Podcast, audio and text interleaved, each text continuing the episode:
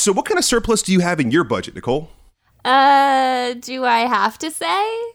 Mm, you don't have to say, but you probably should. It's probably about the same as what I have, honestly, which is to say that I think it would fit in like my first grade backpack. But it's too bad that we're not the state of California. Yeah, I'd like to know the secret to getting an extra $100 billion in the bank. Well, stay tuned because we're going to reveal it.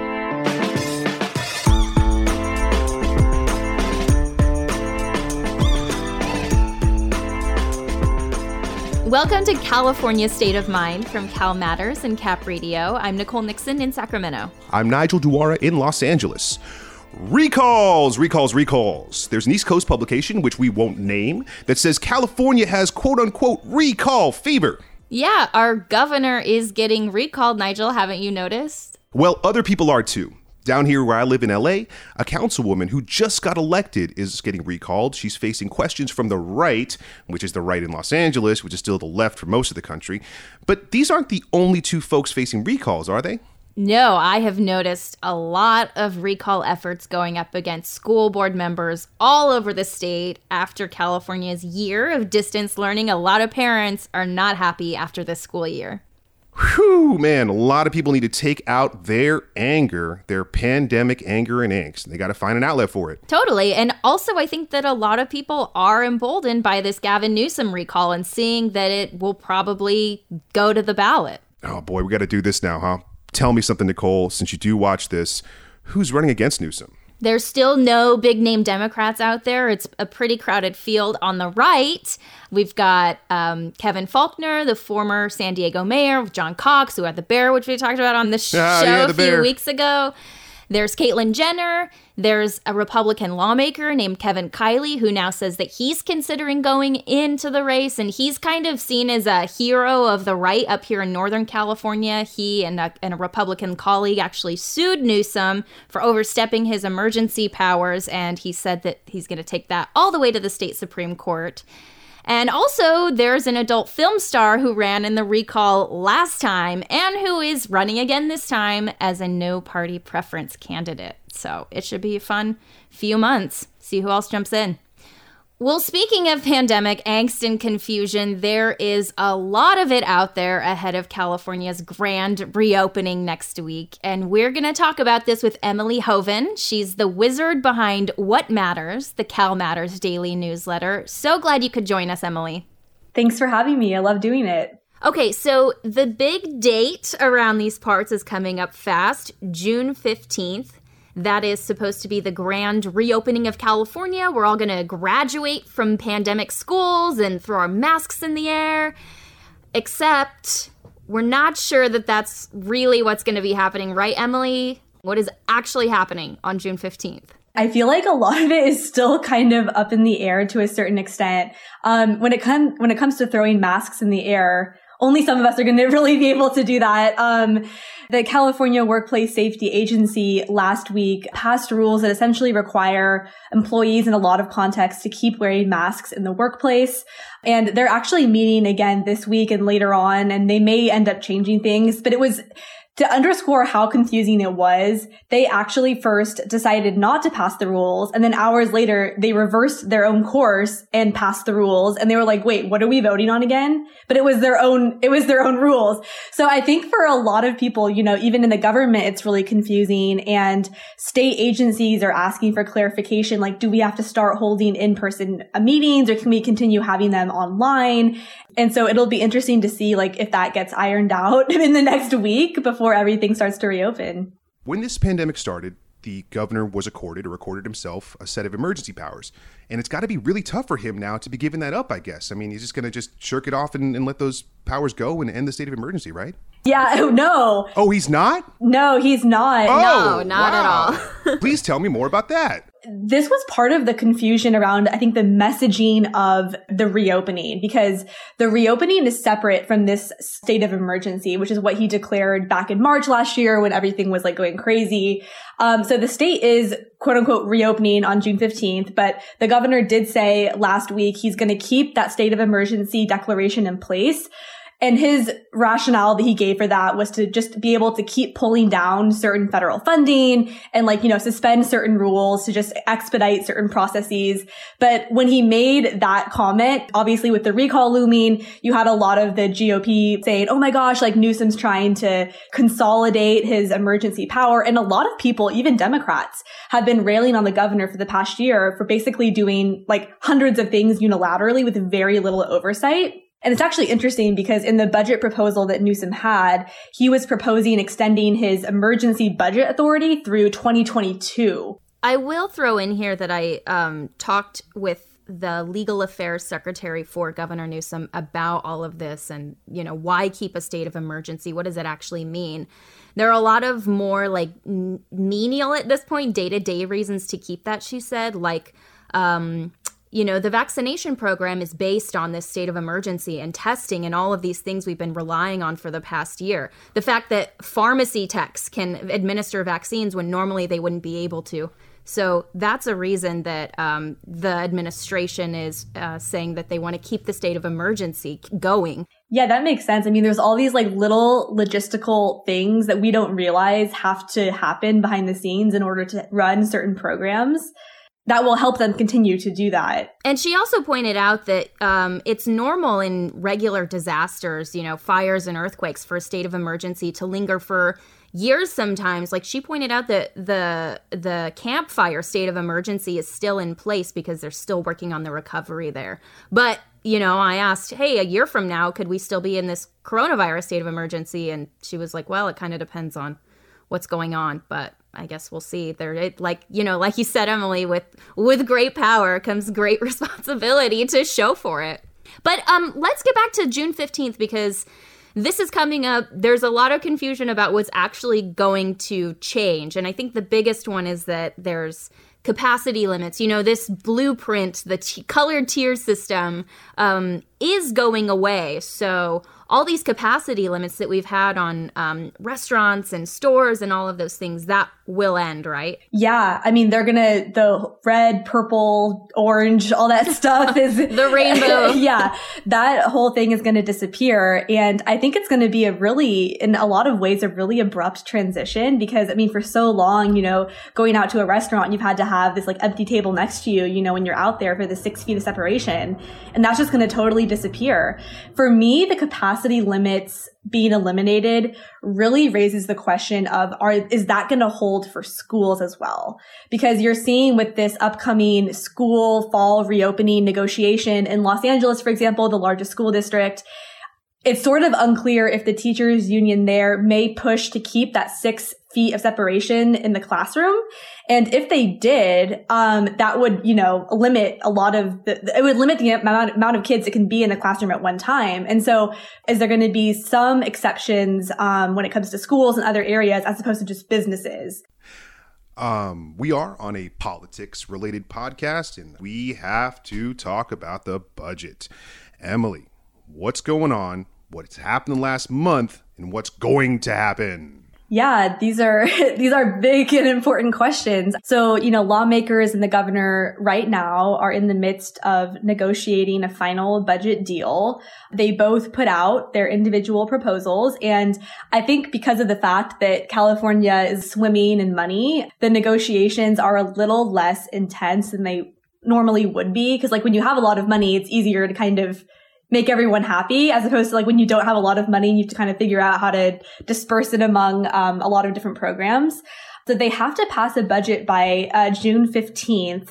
Um, I, I think by and large, they're mostly aligned. And, you know, once they pass it, it will just go into effect and then there will be a whole host of other trail like bills that can come afterward that could amend the budget um, for other programs so during the last economic you know recession the, the, the great recession um, everyone every state was talking about what to cut. This time lawmakers seem like they're debating how to spend money. How are you seeing those priorities kind of aligning themselves leading up to june 15th the way that lawmakers have described it is they finally have the chance to actually fund a lot of things that have been priorities for a really long time like transitional kindergarten for every four year old, like expanding Medi Cal coverage to undocumented seniors. These are things that have been talked about for a long, long time, but with this huge surplus, those are the kinds of priorities that they're finally cheering that they get to fund. The question is will we have a larger budget in years to come, and will these things be able to continue? We're talking about reopening, kind of partially, mostly a little bit. Are you guys ready, like mentally, to go out and do things like going to a baseball game or just sitting close to people or eating inside of a restaurant that's full?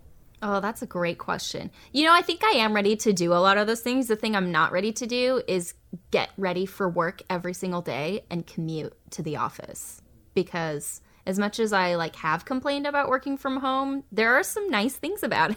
I would have to say I'm actually pretty similar to Nicole where I I'm pretty ready to like resume my my social life, which I which I need to build in Sacramento, having kind of just moved here last year. But the office I do think will be the challenge because now that I've adopted a cat and like have kind of set up my own routine at my apartment, it is convenient in a lot of ways. Now I'm like, I have to get ready. I have to, you know, pack a lunch. Like that is such a hurdle for me mentally is like packing a lunch. Um, but at the same time, I am excited to go back in the office. It's great to see people. So hopefully we'll kind of just all get back into the, into the swing of things. How about you, Nigel? Uh, no. I live uh, less than a mile from Dodger Stadium, and uh, a friend and I will kind of talk about it and look at tickets online and then say, oh, I don't know. I don't think I can do this. And then we'll look at it again a week later. Yeah, we're going to do it. Then it comes down to it, no, I don't think so. So we're working on it, probably like a lot of people. But uh, the actual idea of going out and sort of reintegrating in society right away, uh-uh, no, no, no, no, no way. Uh, um, for for non politically involved people like myself, and for two of you guys who are very very plugged in, what are you watching until and around June 15th. Of course, we talked about these sort of major things. Is there anything else you guys have your eye on that could be really big news in a little bit that no one may be watching right now? Something I'm looking at um, is sort of this the recall election because actually with the June 15th, so this is another June 15th deadline, not the reopening one, but the budget deadline.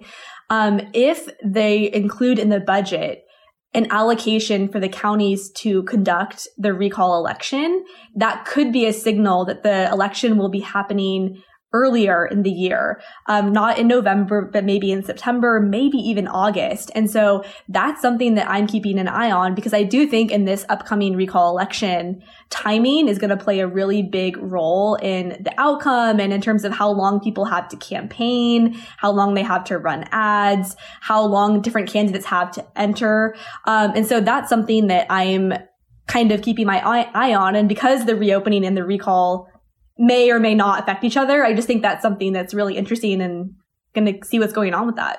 Well, Emily Hoeven, thank you so much for joining us. Thank you so much for having me.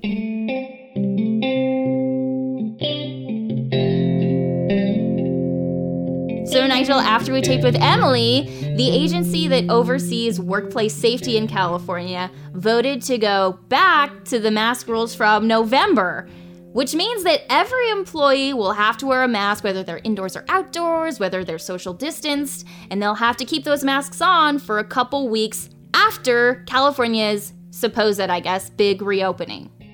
I don't think I definitely don't get it. I don't even think honestly that they get it, but I guess fine. It makes total sense. Okay. Well, they said that they're going to update those rules on June 17th. But this is weird because it was two months ago that the state picked June 15th as their reopening date, and at the time they said it would give them a lot more time to plan.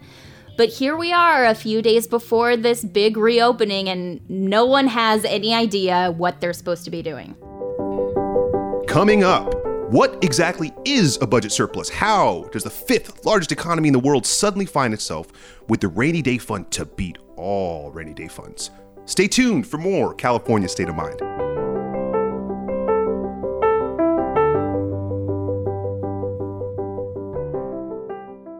It's California State of Mind from Cap Radio and Cal Matters. I'm Nigel Duara. And I'm Nicole Nixon. Okay, here's a fun game. What would you do with an extra $100 billion? If I had $100 billion, you would never see me again. You would never want to see me again. But really, how much time do we have? Let's talk about practical stuff that could actually happen. As most folks have probably heard by now, that's the question that's facing California. The state's trying to decide how to spend this very big, quite large, enormous surplus coming out of a global pandemic. But how on earth did we get a huge surplus in the middle of a pandemic? Things have not been great. Yeah, did we send a bunch of surfers in an Uber to Fort Knox? Did we knock on Mark Zuckerberg's door and ask him politely for the entirety of his personal fortune, give it to me? Did the state win a showcase showdown on the Price Is Right? Uh, did we? You know what? Never mind. We don't have to do this anymore. Yeah, no. Well, to try to make sense of where all this extra money is coming from and what makes it so extra, we're joined by Laurel Rosenhall and Ben Christopher of Cal Matters. Welcome. Happy to be here. Hey, thanks for having us. Okay, so before we start, I just want to put this number 100 billion in context. That's the size of Governor Newsom's like California comeback plan. And I just don't think that people pause enough to appreciate the difference between a million and a billion. So I heard this analogy when I was younger and it stuck with me for years. So if we think about this in terms of distance, one millimeter, say that's one dollar, is the width of your pinky. And a million millimeters is a kilometer, that's about four city blocks, but a billion millimeters is 600 miles. Just think about the difference between those. That's 600 miles is about Weed, California, near the very top of the state, all the way down to Los Angeles. So 100 billion, you're making that drive 100 times. This number is just staggering to me. That's really big. so it is. Even in California. Exactly. That's just the size of this state's surplus. Maybe we'll get to that. But okay, now that we appreciate the size of 100 billion, some people are saying the surplus isn't really that big, Ben, right? What's going on here? It, it kind of depends on what you mean by surplus, not to be that guy, but unfortunately, it kind of comes down to semantics a little bit. One way to think about what a surplus is is just the amount of money that the state is projected to get minus the amount it had planned to spend um, last year, and and and looking at that giant difference, it is that 100 billion dollar mark. It's the drive from weed to LA 100 times or whatever it is. So that's one measure. Um, but $27 billion of that does come from the federal government in these various uh, aid packages, COVID relief packages that we've seen.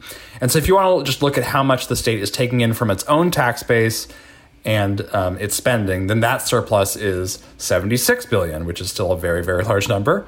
But the state also is required to spend about half of that on various things like public education, um, that's part of the state constitution. It's also has to set aside money to pay down some of its debts and to shore up its rainy day fund. And so, if you take all of that mandatory spending away and look just at how much extra cash the state has to throw around at important things, uh, then you're looking at 38 billion, a lot smaller than 100 billion, but still a very, very large number. I wonder what that is in difference in uh, miles. just kidding. yeah, maybe, maybe, LA to Fresno. I, just, I mean, it sounds like it's just like a a difference in definition. Does the does this really matter? The size of like the the full surplus versus just the discretionary surplus? You know, I I think we can just sort of we can leave it with there is a lot of money that the state has to spend on programs to um, deal with COVID, the economic uh, impact of COVID, and various other issues that are facing the state, whether it's homelessness or wildfire or drought. Uh, and whether you're looking at 100 billion or 38 billion, it's an unprecedented uh, chunk of change. Well, why is this so big? It's such a huge reversal from last year. We were in the throes of the pandemic and the recession, and lawmakers were talking about a $54 billion deficit. So, Laurel, what's with this giant pendulum swing? Where is all this extra money coming from this year? A lot of it has to do with the fact that the pandemic has just created so much uncertainty across the economy, not just in California, but just generally speaking, right? So, when they planned the budget last year, the sort of accounting officials at the state were expecting a recession that was going to be much more broad based than what it turned out to be. And the thinking then was that, you know, we were heading into a recession. There was going to be this, you know, loss of, of tax revenue and, you know, lots of pain, economic pain across the economy. And in fact, what's happened is that this pandemic has created a very lopsided impact economically, where the people who have lost their jobs and um, suffered the most are p- folks who work in the service sector who didn't have a super strong income to begin with. And at the in, in, at the same time people who um, you know are already wealthy who make a lot of money on the stock market who um, have white collar jobs that they could pivot to a work from home format pretty easily those folks continue to do very well um, make a make a lot of money on the stock market and and therefore pay a lot of taxes. And so um, and so basically because the economic impacts of the pandemic were not accurately predicted a year ago um, the budget situation now is just different. And so part of the reason that it seems to be this big change is just because what they forecast then was more um, was was more economic pain than what came to be for the wealthy people who who pay the most taxes in our state.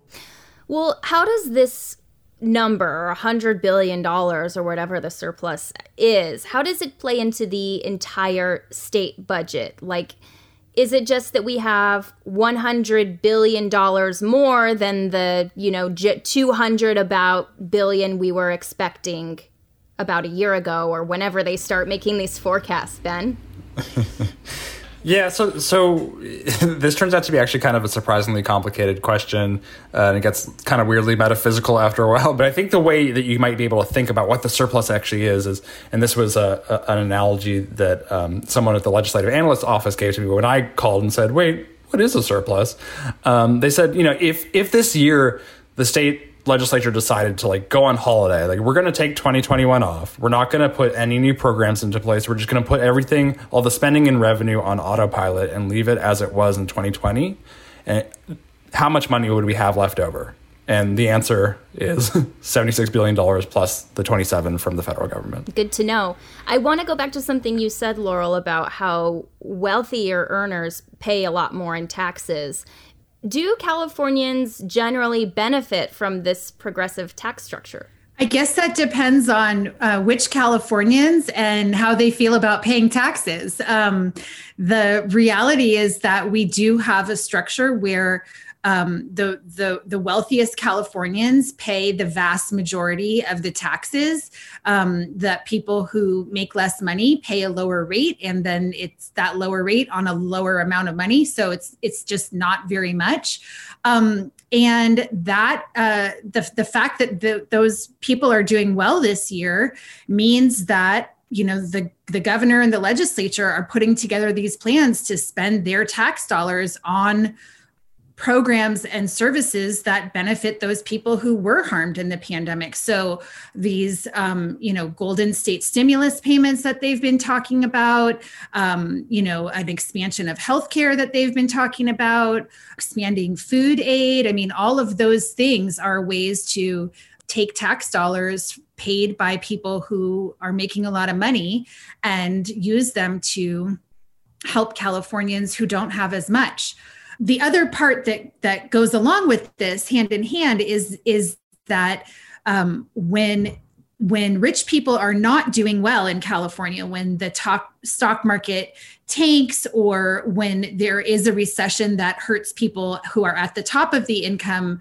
spectrum, you know, then we just don't have as much money for government services and we don't have as much money to help people who are needy. And so usually if the rich people are hurting the needy people are hurting too. So that that is sort of the other side of the coin of this progressive st- tax structure is that there's the potential for it to just be extremely volatile and um, and not have money when when when when the rich folks are doing um, are doing not as well and that's when you get into sort of the creation of the rainy day fund and some other things that california did to try to prevent those sort of really enormous swings that have been very difficult in some past recessions how easy it is to forget the bad times when you're in the midst of these very, very good times, right? Exactly.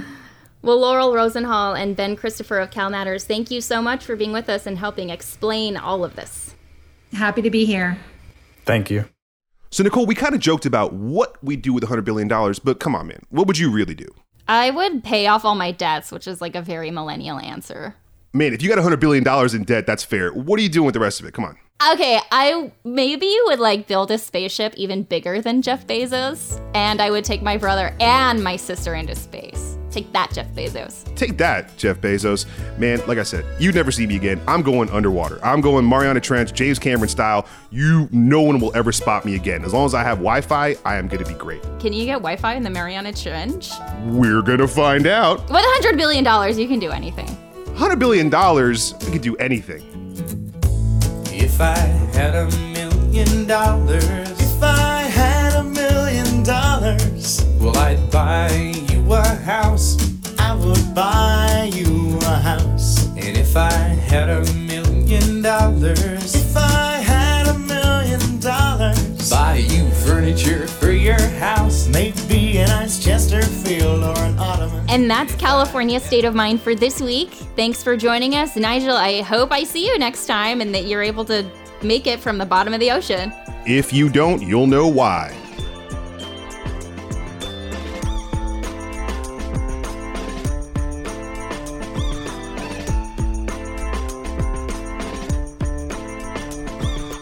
California State of Mind is a collaboration of Cal Matters and Cap Radio. It's edited by Tess Vigeland and produced by Jen Picard. Antonio Minez is our engineer. Sally Schilling is our executive producer. Mark Jones is the technical director. Chris Hagen is our digital editor. Margarita Noriega and Chris Bruno are our masters of marketing. Our social media is run by Emmy Gilbert and Courtney Fong. Nick Miller is editor at Cap Radio, and Joe Barr is our chief of content. Dave Lesher is editor at Cal Matters. Our theme song is Mellifera Ligustica by Isaac Joel. Don't forget to subscribe to the podcast. You'll get notified every Friday of a new episode. That is all for now. Thanks for listening to California State of Mind. See you next week. Support for California State of Mind comes in part from Sierra Nevada Brewing Company and from California court appointed special advocates.